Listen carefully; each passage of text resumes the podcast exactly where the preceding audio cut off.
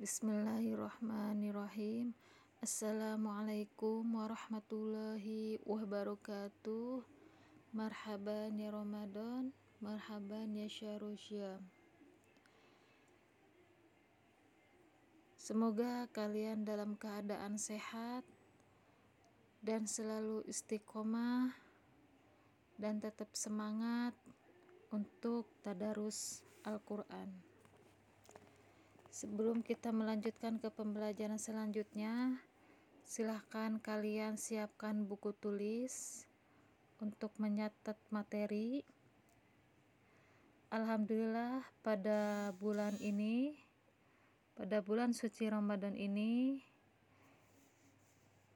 kita bisa bertemu lagi, kita bisa diberikan kesempatan lagi, yang insya Allah pada hari ini, Ibu akan membawakan materi pentingnya beramal saleh. Kita hidup di dunia ini, Allah perintahkan untuk banyak beramal soleh, karena sesungguhnya itulah perbekalan menuju kehidupan di akhirat kita. Tidak ada perbekalan yang terbaik dalam kehidupan dunia dari amalan soleh dan ketakwaan kita kepada Allah Subhanahu wa Ta'ala. Kita masuk surga bukan karena banyaknya harta, bukan karena banyaknya ilmu, akan tetapi kita masuk surga karena amalan soleh kita yang Allah Ta'ala berfirman Udukhulul jannata bima kuntum ta'malun Masuklah kalian ke dalam surga disebabkan oleh amalan-amalan kalian.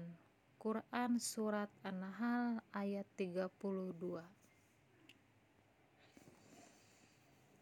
Walaupun tentunya amalan tanpa ilmu pun tidak akan diterima oleh Allah Subhanahu wa Ta'ala. Sesungguhnya amalan soleh adalah merupakan perbekalan terbaik yang kita bawa menuju kuburan. Karena seseorang di alam kubur keselamatannya adalah ditentukan oleh amal solehnya, amal berupa keimanan dan ketakwaannya, amal berupa amalan anggota badannya ataupun lisannya, dan yang paling terpenting adalah hatinya. Namun, ada sesuatu yang lebih besar yang hendaknya kita pikirkan setelah kita beramal saleh, setelah kita diberikan oleh Allah kemampuan dan kekuatan untuk beramal soleh, setelah kita diberikan oleh Allah kekuatan dan kemampuan untuk berzikir kepada Allah, ada tugas lain yang lebih berat dari itu, yaitu menjaga amal agar tidak dibatalkan oleh Allah Subhanahu wa taala yaitu berapa banyak orang-orang yang beramal akan tetapi ia tidak berusaha menjaga amalnya. Akibatnya Allah batalkan amalan dia. Maka Saudara-saudaraku, anak-anakku sekalian, seorang mukmin dia merasa khawatir kalau amalnya dibatalkan oleh Allah Subhanahu wa taala. Seseorang yang beriman kepada Allah dan kehidupan di akhirat nanti. Dia khawatir kalau ternyata amal solehnya di hari kiamat tidak memasukkan ia ke dalam surganya Allah. Di antara yaitu seseorang merasa ujub, merasa bangga diri dengan banyaknya amal. Syekh Muhammad bin Saleh Al-Utsmani berkata, ujub itu bisa membatalkan amal seorang hambanya. Ketika seseorang hamba sholat tahajud, lalu dia merasa bangga dengan salatnya, Allah batalkan amalannya. Ketika seseorang telah berhasil menghafal Al-Quran, lalu ia bangga dengan hafalannya, maka Allah akan batalkan amalannya. Ketika seseorang telah melakukan berbagai macam amalan soleh, tetapi kemudian amalan soleh itu malah menimbulkan kesombongan dan kebanggaan pada dirinya maka ujub itulah termasuk sirik kecil.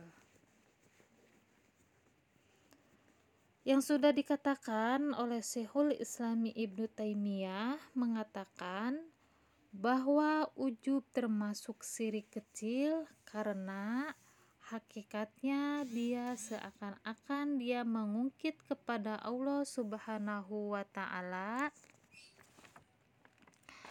yang memberikan kepada dia kekuatan untuk beramal soleh adalah Allah Subhanahu wa Ta'ala. Nah, di sini juga Rasulullah Shallallahu Alaihi Wasallam menyebutkan tiga perkara yang bisa membinasakan di antaranya seseorang merasa bangga atau ujub dengan pendapatnya merasa bangga dengan dirinya. Selanjutnya, yang bisa membatalkan amal yaitu kita tidak takut kepada Allah saat kita sendirian. Imam Abu Daud meriwayatkan dalam sunahnya Nabi Shallallahu Alaihi Wasallam mengabarkan nanti pada hari kiamat akan didatangkan seorang laki-laki yang membawa pahala sebesar-besar gunung Tihama. Kata Rasulullah, ternyata Allah membatalkan dan hancurkan lebur amalan itu. Dia lebih takut kepada manusia daripada kepada Allah. Dia lebih takut diawasi manusia daripada diawasi oleh Allah, sehingga pengawasan Allah bagi dia sesuatu yang hina di matanya saat ia diawasi oleh gurunya, saat ia diawasi oleh manusia, saat ia diawasi oleh istrinya, ia bertakwa kepada Allah. Tetapi ketika tidak ada yang mengawasi dirinya, Padahal Allah selalu mengawasi dirinya. Dia tidak takut kepada Allah Subhanahu wa taala. Dia berani melanggar larangannya. Maka Rasulullah Shallallahu alaihi wasallam sebutkan dalam hadis tersebut dia membawa pahala sebesar-besarnya gunung Tihamah lalu Allah batalkan dan hancur leburkan amalannya. Betapa meruginya diri kita seperti itu, saudaraku, anak-anakku, yang takutnya kepada Allah saat kita berada di hadapan manusia saja, tapi ketika kita sendirian tidak menjadi hamba yang takut kepada Allah, padahal salafuh sahih terdahulu mereka ketika sendiri lebih takut kepada Allah Subhanahu wa Ta'ala. Di antara perkara yang bisa menghabiskan dan membatalkan amal kita adalah kezoliman kita kepada orang lain dengan cara menggibah ataupun menyakiti hatinya dan yang lain-lain. Oke, selanjutnya di sini juga ada contoh perbuatan amal soleh. Dari perbuatan amal soleh yang dapat kita terapkan dalam kehidupan sehari-hari, yaitu sedekah atau amal soleh yang dapat kita lakukan adalah dengan bersedekah bisa berupa harta, tenaga, berbuat baik, dan lain-lain.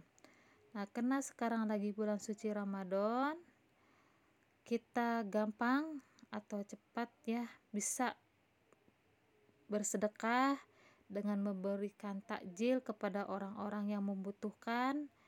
Kita memberikan berupa harta, berupa uang, atau berupa makanan atau berupa tenaga. Yang kedua, amal ma'ruf. Nah, amal ma'ruf di sini e, mengajak orang lain ya. Kita mengajak orang lain untuk berbuat baik. Contohnya mengajak orang lain untuk berangkat ke masjid bagi kaum laki-laki atau e, tadarus atau berlomba-lomba dalam menghafal e, juz 30 atau berlomba-lomba dalam hataman Quran. Selanjutnya, ketiga berbuat baik kepada orang tua. Kita membantu orang tua menyiapkan untuk berbuka puasa atau berbantu yang lain. Selanjutnya, saling tolong menolong sesama muslim, ya. Oke, selanjutnya membiasakan uh, membiasakan perilaku amal soleh dalam kehidupan sehari-hari. Perilaku amal soleh berikut ini dapat kita biasakan dalam kehidupan sehari-hari. Selalu membiasakan berdoa terlebih dahulu sebelum dan sesudah melakukan sesuatu.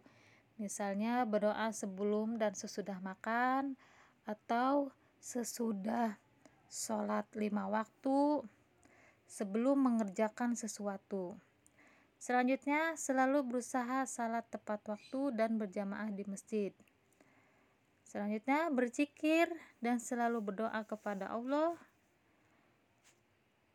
Selanjutnya, berteman dengan orang-orang yang baik atau berteman dengan orang-orang yang soleh atau berteman dengan orang-orang yang bisa membawa kita ke, ke jalan yang benar. Selanjutnya, memanfaatkan waktu dengan sebaik-baiknya. Selanjutnya, membiasakan kebiasaan yang baik seperti membaca Al-Quran, bersedekah, infak, dan lainnya. Oke. Di sini juga ada hikmah beramal soleh. Ya, hikmah beramal soleh membiasakan perilaku amal soleh sebagai berikut. Satu, berguna bagi orang lain dan sering dirindukan oleh orang lain. Yang kedua, menjadi contoh bagi orang lain. Yang ketiga, mendapatkan pahala dari Allah. Yang keempat, mendapatkan kedamaian dan ketenangan jiwa. Yang kelima, mendapatkan kemuliaan dari Allah dan manusia. Yang keenam, dihormati oleh orang lain. Yang ketujuh, mendapatkan teman yang banyak. Oke, sampai di sini. Semoga kita mendapatkan pahala yang lebih baik. Kita bisa beramal yang lebih baik Semoga dengan puasa ini kita bisa berjalan, tidak ada hambatan, kita semangat untuk tadarus, beramal soleh. Oke, cukup sampai di sini. Wabillahi taufiq walhidayah. Wassalamualaikum warahmatullahi wabarakatuh.